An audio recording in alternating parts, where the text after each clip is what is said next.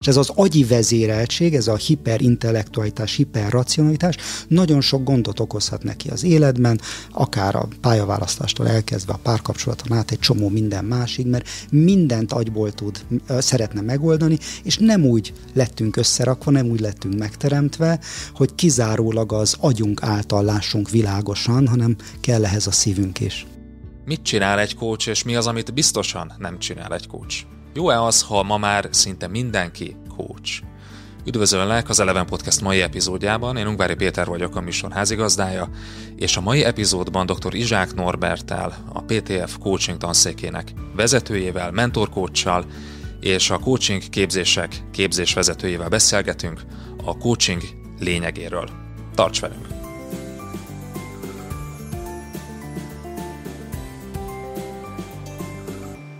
PTF eleve a mai adásában dr. Izsák Norbertel, a PTF Coaching tanszékének vezetőjével fogok beszélgetni. Üdvít Norbi! Szia Peti, köszönöm a meghívást! Két rendszeres állítással szoktam találkozni coachinggal kapcsolatban. Az egyik a ma már mindenki coach, mm. a másik pedig, hogy hát nem is igazán tudják, vagy tudjuk, hogy mit csinál a coach. Az a kérdés. Mind a kettő igaz. Hogy lehet ez a két állítás egyszerre igaz? Igen, mind a, mind a kettő igaz, attól tartok. Tehát, hogy a, hát a, szerintem a coaching meg a coachság ilyen sztár fogalom lesz, és így mindenre ráhúzzuk így. Vannak ilyen uh, konjunktúrák, azt hiszem így a gazdaságban, társadalomban, hogy nem tudom, ezelőtt 30 évvel mindenki ilyen kommunikációs menedzser akart lenni, és minden felsőoktatási intézmény, amelyik adott valamit magára, így szakmányban rontotta a kommunikációs menedzsereket, akkor menedzsment, szakértő, tanácsadó, ez is egy sztár szakma volt. Emlékszem, hogy így annak idején több ismerősöm így nevetett azon, hogy akkor 21 évesen valaki végez a menedzsment tanácsadó szakon, és akkor majd a 60 éves ügyvezetőket fogja megmondani, meg megtanítani nekik, hogy hogy kell, és hát sajnos ez, ez, ez így elérte a coachingot is 10-15 évvel ezelőtt, hogy így hirtelen felkapott dolog lett, és szerintem így mindenki, aki látott ebben potenciát, és azt gondolta, hogy valamihez ért, akkor ő nem értékesítési tanácsadóként, hanem értékesítési vezetési coachként pozícionálta magát. Volt ennek valami presztízs értéke, lehet, hogy még többet is lehetett érte számlázni talán. Úgyhogy így futótűzként terjedt el ez is, és mivel nem volt annyira szabályozott a piac, ahogyan egyébként sok más tekintetben sincsenek ilyen fix szabályok, most tudnék mondani sok példát, de inkább nem fogok, ezért így mindenki kócsnak hívhatta és hívhatja magát. És mi is volt a másik állítás, amire szintén rábólintottam? Nem tudják, hogy mit csinál a ja, nem, igen, igen, igen, igen, igen. Hát gyakran még ők maguk se, nem? Tehát akinek a névjegyén rajta van, hogy kult, lehet, hogy még ő sem biztos, hogy tudja, hogy, hogy mit csinál. Van ez az ilyen inside joke, ilyen belső vicc, hogy a, abban különbözik a tanácsadó és a coach, hogy hát az a különbség, hogy a, a coach az többet számláz, de legalább még tanácsot se ad, mint a, mint a tanácsadó. És igen, azt hiszem, hogy így oda kezdünk jutni, hogy felkerülhet ez is így a leglenézettebb szakmák közé. Tehát, hogy aki kócs, az már eleve gyanús. Így évtizedenként meg szokták csinálni, hogy mik a leggyanúsabb szakmák, és akkor ezeken általában adott korszaktól függően vagy a politikus, vagy az újságíró, vagy a focista vezet, vagy akár a, a pap, vagy a, vagy a lelkész, és szerintem így erős felzárkózásban van a kócs is ezek közé. Az az igazi probléma, hogy nem tudják, hogy mit csinál a coach, vagy az, hogy nem tudom, hogy mikor menjek coachhoz. Mert ugye valószínűleg egy kardiológusnál sem tudom pontosan, hogy mit csinál, de tudom azt, hogy adott esetben mikor kell oda elmennem hozzá, és ez teljesen rendben is van. Igen, és nagyon jó hasonlatod, és szerintem tök megtisztelő, tehát hogy a, a kardiológusokkal hasonlítod össze a kócsokat, nem pedig az utcaseprőkkel, vagy nem tudom, valamilyen más hivatással, vagy szakmával, nem mintha lenézném a, az utcaseprőket.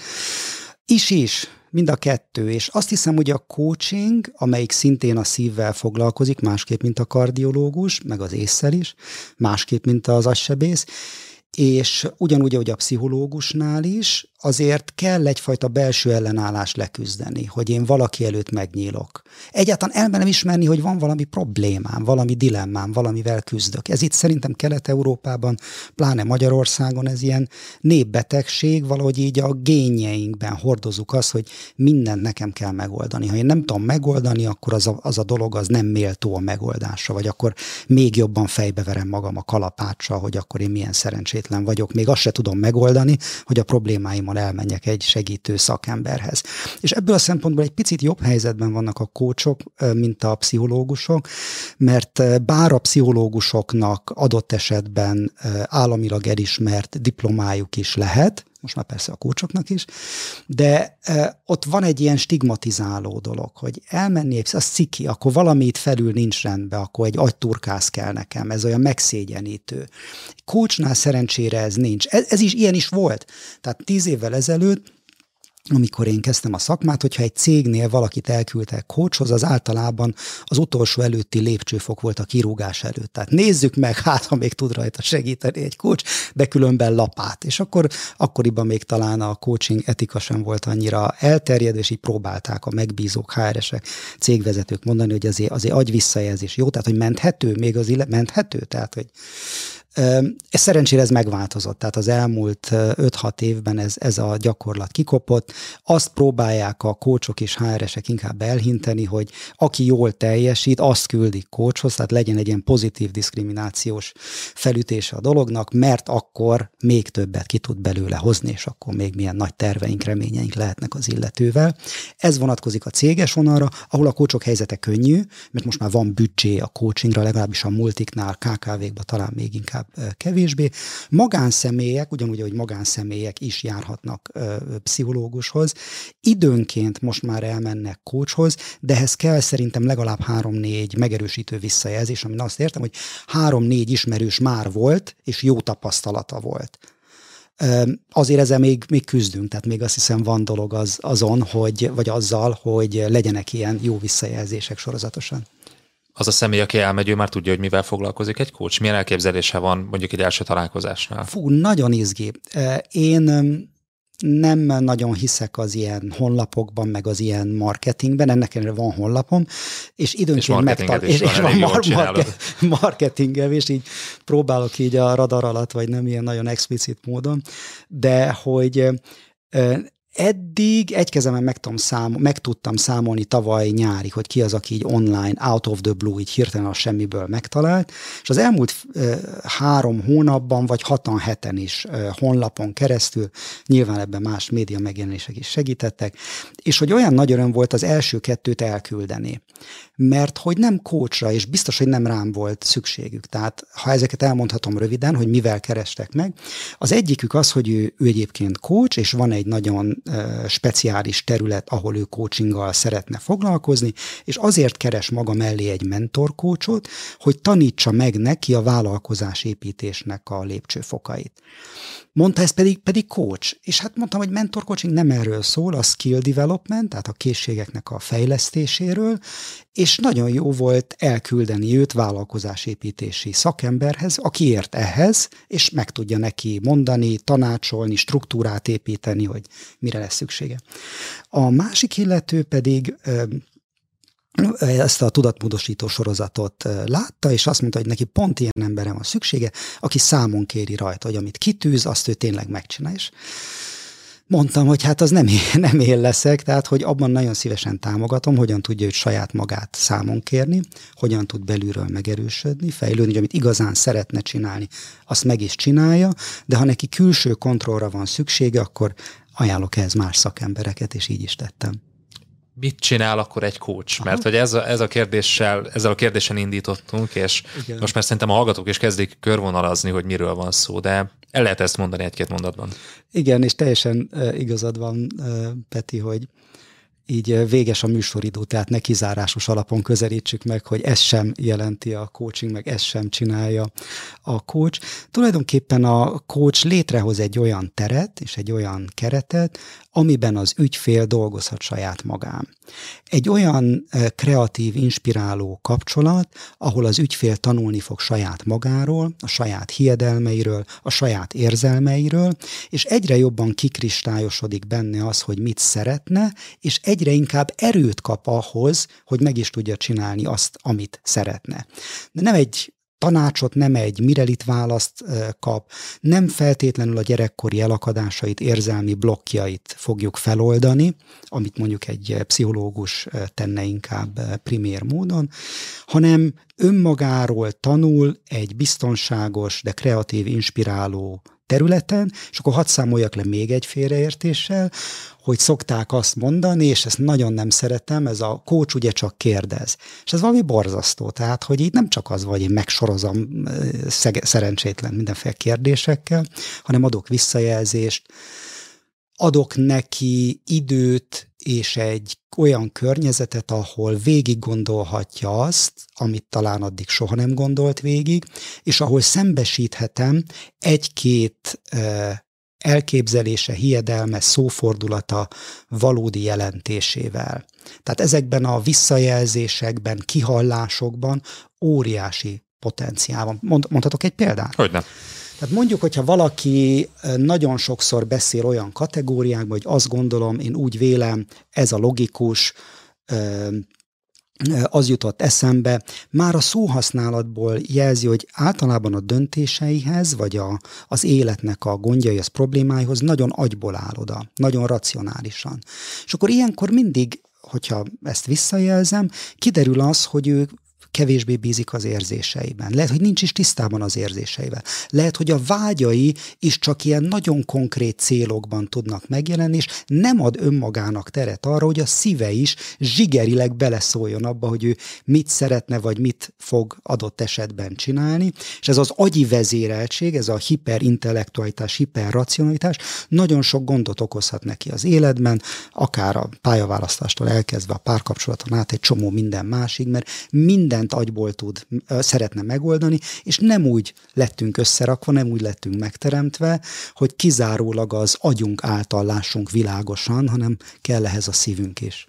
Ez, amit most elmondtál előre, ne kérdezd a halat a vízről, hasonló hmm. jutott eszembe, mert hogy e, mielőtt ezt kifejtetted volna, az a kérdés merült fel, hogy ha én magamon dolgozom, akkor miért kell oda még egy másik ember is, hogy akkor ezek szerint ahhoz, hogy hitelesen tudjam látni magamat, ennek a visszajelzésében segít a coach? Igen, igen, ebben is. És nekem egyre hang, tehát így minden év, évben, két, két évente, három évente vannak ilyen kedvenc mondásaim, meg kedvenc hangsúlyaim, és most nekem ez a tér létrehozása nagyon fontos. És egy ideális világban nem lenne szükség kócsokra, nem lenne szükség pszichológusokra sem. Tehát ha mindenkinek tökéletes, békés, boldog gyerekkora volt, semmilyen trauma nem éri, akkor ezekre nincs szükség. És száz évvel ezelőtt is, vagy kétszáz évvel ezelőtt abban a társadalomban, ahol minden egy csomó időnk volt, volt egy szezonalitás, hogy lehet, hogy nyáron, aratáskor sok a munka, de akkor ősszel vagy télen a fonóban meg hónapokon keresztül morzsoljuk a kukoricát, énekelünk egy egymásnak sztorikat mesélünk, és eközben a lelkünk így valahogy utoléri önmagát. Van idő, a, van tér arra, hogy én elmélyüljek magam, vagy kim vagyok a mezőn, és akkor végzem a mezőgazdasági munkákat, közben tudok magammal foglalkozni. De ebben az információs nyomásban azt hiszem, hogy a 21. században pláne elfelejtettünk processzálni, elfelejtettük feldolgozni az információkat, és önmagunkhoz kapcsolódni. Tehát most azt mondanám, hogy az egyik legfontosabb haszna a coachingnak, hogy önmagunkkal megtanulunk újra kapcsolatba lépni az érzelmi világunkkal, a lelki világunkkal, a gyerekkori énünkkel és emlékeinkkel, és fel tudjuk ezeket dolgozni. És azt gondolom, hogy azért is népszerű az ilyen mindfulness, nem tudom, minden egyéb, mert ehhez próbál valamilyen eszközrendszert adni, és a coaching is egy ilyen teret tud létrehozni, ahol foglalkozni tudunk saját magunkkal, és azzal, ami számunkra a legfontosabb. Ha jól sejtem, akkor ez egy hasonlóság a többi segítő szakmával is, tehát ebben sokan egyetértenének. Mi az, ami mégis megkülönbözteti a coachingot attól, amit mondjuk egy pszichológus, egy tanácsadó vagy egy tréner csinál? Uh-huh. Hát a tréner általában egy kész anyagot fog az általában több résztvevőnek lenyomni. Abban is van sok interakció, van benne sok, vagy lehet benne sok spontaneitás, de hogyha én egy kommunikációs tréninget rendelek meg, akkor általában elvárom az előadótól, a trénertől, hogy egy kommunikációs tréninget nyújtson. Ezzel szemben, ha elmegyek egy coachhoz, nem tudom, hogy mi fog abból történni. Elmegyek egy pszichológushoz, nem tudom, mi fog ebből történni. Egy pszichológus jellemzően a gyerekkori blokkokkal foglalkozik, azokat próbálja feloldani. Módszertanában vannak párhuzamok és átfedések a coachinggal, de két különböző szakma. Nagyon elnagyoltan azt szoktuk mondani, hogy a coaching inkább a jövőből, a vágyott, remélt jövőből próbál energiát meríteni. És azért ez sem teljesen igaz, mert időnként feljöhet valami a múltból, amivel a saját kompetencia határainkon belül lehet és, és kell is foglalkozni, de jellemzően nem az érdekli, hogy honnan jöttem, hanem inkább az, hogy hova szeretnék menni. Ha eközben kiderül, hogy van egy úttorlasz, akkor azon átmegyünk, amit még a múltból tett oda valaki, akkor azért átmegyünk, de ez egy nagy különbség. Egy mentorhoz képest abban különbözik a coach, hogy a mentor már végigjár járta előttem azt az utat. Tehát, hogyha én mondjuk gyülekezeti lelki pásztorként most neveztek ki engem. Lehet, hogy szükségem van egy mentorra, és mentoromnak egy olyan előre hajlottabb korú lelkipásztort fogok választani, akinek felnézek az életművére, a munkájára, és ő el fogja mondani nekem azt, hogy nagyon figyelj oda a gyülekezeti dinamikára, figyelj arra, hogy amikor temetsz, akkor ezt csináld, amikor eskedsz, akkor azt csináld, figyelj oda arra, hogy így a harmadik, negyedik évben lehet, hogy egy kicsit már unni fogod a gyülekezetedet, akkor majd figyelj arra, hogy legyen hobbid, nem tudom, a családodat ne hanyagold el, kapcsolt ki a telefon. Tehát elmondja ezeket a nagyon hasznos tanácsokat, amiket amiket ő a saját tapasztalataiból desztillált.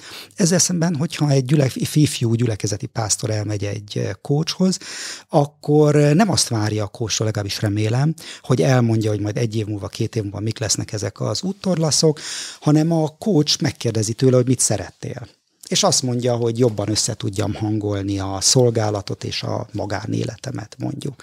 És akkor megkérdezi a coach, hogy oké, okay, ideálisan ez hogy néz ki neked, és akkor lefesti, hogy hogy néz ki ideális esetben, ehhez képest milyen most a realitás, és tudnak dolgozni azon, hogy az esetleges akadályozó tényezőket feldolgozzák, vagy adott esetben egy olyan ö, környezetet alakítson ki magának az ifjú lelkipásztor, ami számára, számára komfortos. És beszéltek még különbségekről, Időnként vannak olyan hallgatók azon a képzésen, ahol oktatok, egy keresztény szemletű képzés, akik nagyon lelkesek, és így profétálni szeretnének coaching közben, és hogy, tehát hogy az egy külön szakma. Tehát az nagyon jó, hogyha bennünk van a Szentlélek, és lesznek mindenféle bölcs meglátásaink, de ezeket, ha szakmailag hűségesek akarunk lenni a hivatásunkhoz, akkor félretesszük. Majd, hogyha eljön az az idő este a gyülekezetben, vagy nem tudom, feltehetjük a proféta sapkát, és megnyilvánulhatunk úgy is, de ez nem a kócsnak a, a feladata és nem is tudom, még a tanácsadót kérdezted.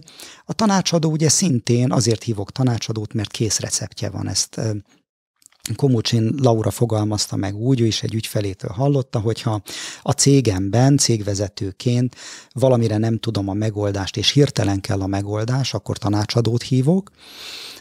Ha viszont magamon szeretnék dolgozni, hogy legközelebb már én tudjam ezeket a problémákat megoldani, akkor kócsot, mert akkor saját magamat szeretném fejleszteni ezek a félreértések, hogy mit csinál és mit nem csinál a coach, ezek, ha jól sejtem, akkor nem csak a, az ügyfelek fejében születhetnek meg, hanem itt a képzés a jelentkezőknél is, itt akár a PTF coaching képzésére jelentkezve, akár máshova.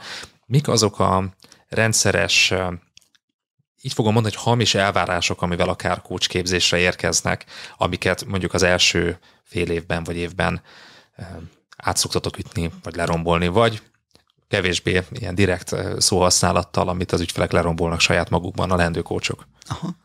Fú, nagyon-nagyon jó kérdés. Számomra a legkedvesebb ilyen jellegű dolog, és ezt nem is mondtam a coaching definíciójánál, az a partnerség beállításához kapcsolódik és számomra az egyik legfontosabb megkülönböztető jegye a coachingnak más segítő szakmáktól, hogy partneri kapcsolat van. Ez azt jelenti, hogy én nem vagyok fölötte az ügyfélnek, és nem vagyok alatta. az ügyfélnek. Tehát nem vagyok a minden tudó tanácsadó, meg mentor, meg nem tudom micsoda proféta, aki megmondom, felírom receptre, hogy ezt vagy azt csináld, és nem vagyok az ő kiszolgálója sem, lótifutia sem. Ez azt jelenti, hogy megengedhetem magamnak, hogy teljes lényemmel legyek ott abban a beszélgetésben. Ha bennem megszületik egy benyomás, a coaching szabályainak megfelelően, azt elmondhatom. Szembesíthetem vele, hogy figyelj, ahogy ezt mondod, ez, ez így összeugrott a gyomrom. Mond ez neked valamit? Vagy én a, te, én a helyedben nagyon féltem volna. Vagy mondhatom azt, hogy te ez úgy hangzik nekem, minthogyha te ebben a helyzetben folyamatosan vesztes lennél. Mert ez a kép megszületik bennem partnerként. Felajánlom neki, és ő dönt, hogy szerinte ez igaz, vagy nem igaz. Elfogadja, vagy elutasítja.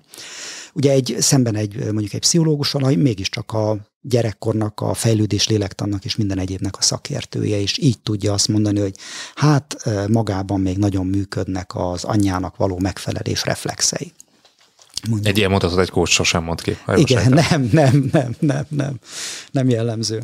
Tehát a partnerség beállításával kapcsolatosak azok a, azt nem is mondanám, hogy félreértések, hanem elképzelések, vagy rossz elképzelések. Tehát van, aki túlságosan profétából indul. És azt mondja, hogy én azért lennék nagyon jó kócs, mert én is mindenkinek meg szoktam oldani a problémáját a gyülekezetben és az otthonomban. És hát ez itt nem működik. Mert pontosan akkor, amikor azért nem működik, mert van bennünk egy ilyen, hát kódolt, vagy tanult, nem tudom melyik a jó szó lázadás, hogy valaki mondja, hogy csináld ezt, bennem rögtön valami felhorgat, hogy dehogy, pont az ellenkezőjét akarom csinálni. Ugye gondoltál már arra, hogy akkor minden reggel korábban fel kell és imádkozzál? Hát, hogy ezt a lelkipásztorom mondja, akkor, akkor lehet, hogy nem merek neki ellent mondani, de megszületik bennem egy dac, hogy ugyan már, ugyan már, nem mond meg nekem te a tutét. És ezt tudja kikapcsolni a partnerség. Tehát az ilyen jellegű gondokkal, vagy az ilyen, ilyen tanoncokkal, akikben kicsit nagyobb a tanácsadói, profétai hevület, azt szoktuk javasolni, hogy vegyenek pár mély levegőt, és ne mondják ki azt, ami az eszü, eszükbe jut először megoldásként, adjanak teret az ügyfélnek, harapják el a nyelvüket, tehát kísérletezzenek azzal, hogy mi van akkor, ha visszafogják ezt az inget, hogy na most én jól megmondom, hogy És kérdésként szerintem... sem teszik fel. Hát az, az már igen, tehát hogy az lenne a jó, ha inkább csak nyelnek, és igen, igen, ilyen rávezető. Vagy egy általános kérdés, hogy aha, hm, és akkor mit fogsz ebben a helyzetben csinálni? Vagy szerinted mi lenne a jó meg? Tehát próbálják átkonvertálni azt, hogy ugye szerinted is az a jó megoldás, hogy, és akkor már jön a tanács egy kérdésbe burkolva. A másik, aki meg majdnem azt mondtam, hogy a mentálhigiénés szemszögből jön, vagy a, a bizonyos és sokféle értelmezése, definíciója van a lelki gondozásnak, aki nagyon segítő attitűdből, ami nagyon-nagyon kerüli a bármilyen intervenciót. Legfeljebb egy nagyon semleges visszajelzést ad. Ugye a coachingban egy picit direktebb visszajelzést is szoktunk adni, meg effektív kérdéseket. Tehát aki most ennek is két ága van. Az egyik, hogy nagyon-nagyon passzív, csak ülés, bólogat és hümmög, vagy előbújik belőle az a TA-ban drivernek hívjuk, az azt az ilyen megmentő vágy. Hogy a tranzakcionalizés. Igen, tra, igen, bocsánat, mm. tranzakció, igen, hogy a, hogy én meg akarom menteni a másik embert, és akkor valahogy segíteni akarom. Tehát ez a két véglet, mondanék a tanácsadó, akkor lenyomom az én saját megoldásommal, igazságommal, tanácsommal, és ezzel egyébként korlátozom a Szentlélek működését, mert megkötözöm az ő lelkében, nem ő benne születik meg, hanem kívülről jön. A másik pedig ez a, ez a nagyon, hogy jaj, én, annyi, én annyira akarok neked segíteni, hogy akkor figyelj, tényleg nagyon fájt. Ú, és mi fájt ebben a legjobban, és szegény, jaj.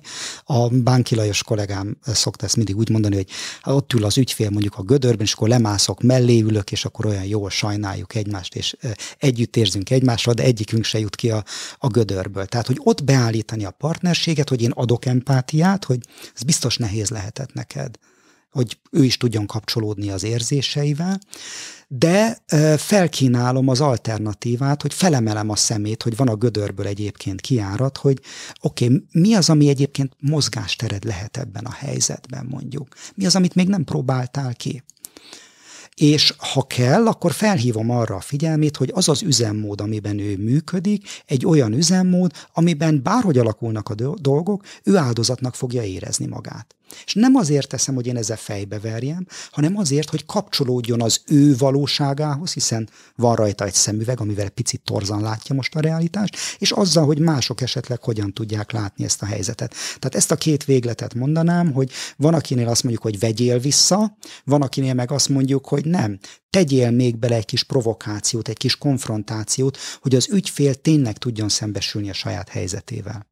Ahogyan ezekről mesélsz, az első kérdés jutott eszembe, amit ebben az adásban megvitattunk, ez a ma már mindenki coach mm. állítás, hogy nem lehetne ez igaz? Nem lehetne esetleg mindenki egy kicsit coach, mert hogy időnként így egymásnak is nem, nem coaching szituációkban jó lenne, hogyha lenne egy ilyen személy. Persze, hát um, az egy ilyen kedvenc mondásunk szerintem nekünk így a, a, a szakmában, hogy mi azért dolgozunk, hogy ne legyen ránk szükség. És nagyon sok terület, egyre inkább azt látom, hogy sok terület elkezd lecsorogni az oktatásba. Mondjuk ma már tanítanak pénzügyi intelligenciát néhány középiskolában, vagy akár általános iskolában. Annak idején tanítottak állampolgári ismereteket, amire valószínűleg 300 évvel ezelőtt nem volt szükség, meg igény sem. Annak idején pénzügyi intelligenciára sem volt szükség, mert nem, nem olyan volt az élet, és szerintem ez egy négy, egy-két évtizeden belül ezek az nagyon fontos life skillek, mondanám, hogy az élethez szükséges készségek, vagy akár coaching készségek, előbb-utóbb ezeket tanítani fogjuk, és szerintem mindannyian bizonyos helyzetekben, bizonyos emberekkel nagyon jó kócsok vagyunk, vagy nagyon jó coach készségeket villantunk, a truváit az, hogy ezeket meg tudjuk, meg tud, megtanuljuk profi módon üzemeltetni és működtetni. Ne csak akkor, amikor épp egy barátomnak évente egyszer szüksége van néhány vigasztaló szóra, és akkor a baráti szavakon túl esetleg konfrontálni tudom őt azzal, hogy adok neki egy erősebb visszajelzést, vagy éppen adok egy kedvesebb kérdést, amivel előre mozdítom őt, hanem hogy minél több emberhez tudjunk ezzel az attitűddel fordulni. Szerintem keresztény emberként ez valahol egyfajta általános elhívásunk is, hogy kapcsolódjunk Isten gyógyító munkájához. Teret említetted, hogy a coach teret hoz létre, és most említetted a keresztény szót, és ugye a keresztény szemletű coaching képzés is van Igen. itt a PTF-en, és hát felmerül a kérdés, hogy miben más egy ilyen keresztény tér, uh-huh. mint egy nem keresztény tér. Van ebben különbség? Térlétrehozásban? Nagyon-nagyon nehéz, nehezet kérdezel, és ez ilyen 7 éves adósságunk, mióta indult ez a képzés, hogy azóta sem sikerült egészen pontosan definiálnunk, hogy mit értünk ezen, és az amennyiben rajtam múlik, akkor ez még sokáig így marad, mert van egy olyan félelem, és az én szorongásom, lehet, hogy pszichológussal kellene feldolgozni, hogy amint definiálunk valamit, azzal ki is zárunk egy csomó minden mást. Ha én azt mondanám, és elkezdenék olyan címkéket mondani, hogy azért, mert így és így mozgósítjuk a Szentlélek erejét, amiben egyébként hiszek, azzal kizárnám, vagy ott lenne az, hogy akkor aki nem pont így csinálja, akkor annak biztos, hogy nem segít a szent lélek, amit nem tudok kizárni, mert egy szuverén úr, ott fú, ahol akar. Én nem tudom kalodába zárni a szent lelket, hogy csak itt és csak így működjél. Mindazonáltal benne van az a nagy életigenlés, amit olvashatunk a Biblia egészében és az evangéliumokban, módszert tanba próbáljuk sűríteni azt, hogy Isten elküldte a fiat, és nem azért, hogy kárhoztassa a világot, hanem hogy üdvözítse. Tehát a coaching elsősor, vagy mondanám itt a mustármag példát, hogy valami nagyon pici dolog elkezdődik, azt erősítjük. Nem a mi dolgunk az, hogy gyomláljuk a kákát meg az egyebeket. Vannak arra nagyszerű tanácsadók, proféták, csinálják, elég jó munkát tudnak végezni. A miénk az, hogy öntözzük azt, ami jó. Ez, a, ez az én egyik krédóm, úgy tetszik, keresztény szemléletű coachként, meg coachingként, tehát valahogy kapcsolódni Isten munkájához, és abban van egy mély, megingathatatlan hitem, hogy a Szentlélek minden ember szívén kopogtat, ott van. És ahhoz kapcsolódjunk, ami őt aktuálisan foglalkoztatja. Tehát tegyük fel, hogy lehet, hogy az illető az cégéres bűnökben hempereg éjjel-nappal, de őt elkezdte zavarni az, hogy csal az adóbevallása, most mondok valamit és azért megy el egy kócshoz, hogy valahogy ezt a lelki ismeretében feldolgozza, akkor én láthatom rajta, hogy mennyi mindenen kellene még változtatnia, de arra nincs mandátumunk. Kócsként arra kaptam Jézustól felhatalmazást, hogy azzal foglalkozom, amit őt behoz. Tehát azért vagyok nehézségben, mert tulajdonképpen az általános kócs alapelvek ebbe az irányba mutatnak. Tehát, hogyha valaki igazán jól kócsol, akkor nem tudja megkerülni a Szentlélek munkáját. Valahogy kapcsolódni fog hozzá, még akkor is, ha ő ennek nincs tudatában. Attól lesz talán keresztény szemletű a mi coaching, hogy ezt mi tudatosítjuk magunkban, nem biztos, hogy az ügyfélben is, van, amikor igen, van, amikor nem, és megpróbálunk erre a csatornára ráhangolódni. Én úgy is szoktam ezt viccesen mondani, hogy ilyen csatornatisztítók vagyunk. Tehát nem az a mi dolgunk, hogy az illetőt jól megkócsoljuk, hogy ketté áll a füle, hanem kitisztítsuk azt a csatornát, ami közte és a Szentlélek között van. Mert hogyha ő kapcsolatba kerül a Szentlélekkel, akkor onnantól kezdve már egyenesbe vagyunk, nem? Tehát, hogy akkor, akkor megszűnik, kikap, ki tudjuk kapcsolni magunkat, és mondhatom már ő is bízhat a Szentlélekben, meg abban, hogy lesz vezetése. Profétaként ugye az lenne a feladatunk, hogy mi legyünk a csatornák, kócsként abban hiszünk, hogy az ügyfélben van az a költő ilyen szólva létre, az a csatorna, amit egy kicsit megtisztogatunk, hogy jobban tudja venni az adást, és rákapcsolódni a maga vízforrására, ami a szívéből buzog felfele, hogy ilyen nagyon patetikus keresztény nyelvezettel írjam le. Az egyik irány, amiben most elmentünk, az az, hogy ma már mindenki coach, illetve hogy legyen is mindenki coach ilyen szempontból. Közben pedig van egy másik irány, ami ugyanannyira hasznos. Ez pedig az, hogy keretezzük azt, hogy mit jelent coachnak lenni, mert hogy ez is segít abban, hogy egyrészt a coach maga is tudja, hogy mit csinál, másrészt, hogy az ügyfelek is biztosan tudják, hogy amikor elmegy egy coachhoz, akkor mi fog ott vele történni. Ez a másik irány, ez hogyan történik jelenleg? Uh-huh. És nagyon köszönöm a kérdést, mert ez így nekem szívügyem, és sokunknak még a szakmában, hogy amellett, hogy sokan vannak az elhívottak, vagy legalábbis azok, akik így kevesen a választottak, sokan vannak, akik kócsnak hívják magukat, és vannak köztük, akik kiváló munkát végeznek, de akik ezt ilyen divatszóként vagy konjunktúrából használják, találkoztam többekkel, akik nem is tudják, hogy ennek vannak szakmai sztenderdjei, vannak nemzetközi szervezetek. Tehát Magyarországon az aktív kócsok számát valahogy 10 és 20 ezer közé becsülik, közöttük rengeteg nagyszerű szakemberrel, akik valamilyen nemzetközi szervezetben akreditáltatták magukat, az, hát az kevesebb, mint 300. Két nagy nemzetközi szervezet van, az International Coaching Federation, az ICF, most már 50 ezer tagja van, 40 ezeren szereztek valamilyen minősítést Magyarországon 200-250 között van a szám, illetve az EMCC, a European Mentoring and Coaching Council, az Európai Mentoring és Coaching Tanács, vagy egyesület időnként, amelyik elsősorban Európában aktív, és olyan száz körüli a, a szervezetnek a létszáma, a minősítés szerzők talán 40-50 körül lehetnek. Magyarországon egyedülálló egyébként, hogy a PTF-et mindez a két nemzetközi szervezet akreditálta, egyébként a világon egyedülálló, ez sehol semmilyen más kócsképzés nem csinálta meg, és pontosan azért csináltuk ezt meg, hogy minden szempontból a szakmaiság az maximálisan biztosítva legyen a szakmai minőség. És számomra, és sokak számára egyébként az üzleti világban is, az egyfajta garancia, ha látom azt, hogy az XY nem csak coach, most idézőjelben a csak, hanem ő végigment egy olyan akár vizsgázási, akár tanulási folyamaton, ahol megtanították számára, és elsajátította nem csak a coachingnak az étoszát, de az etikáját, az etikus működésnek az elveit, ezt számon is kérték rajta, és pont pontosan tudja azt, hogy miben kompetens, hogy amikor olyan valamivel találkozik az ügyfélben, ami meghaladja az ő kompetencia határait, tudja, hogy hova nyúljon, kihez irányítsa át, mit csináljon. Ez borzasztó fontos, ahogyan az is fontos, hogy hát mégiscsak az ember a saját lelkét viszi be egy coaching folyamatba, én is járok mentoringba, szupervízióba, coachingba, mindenhova, hogy én olyas valakire akarom bízni a lelkemet, aki, hogyha konfrontális, meg tudja teremteni azt a biztonságos közeget, ahol én állarc nélkül önmagam lehetek. És ahol azt fogom kapni, amit én amire szerződtünk, nem pedig adott esetben egy ö, nagy pofont egy péklapáttal mondjuk, amire ráírták, hogy coaching, pedig nem is az volt.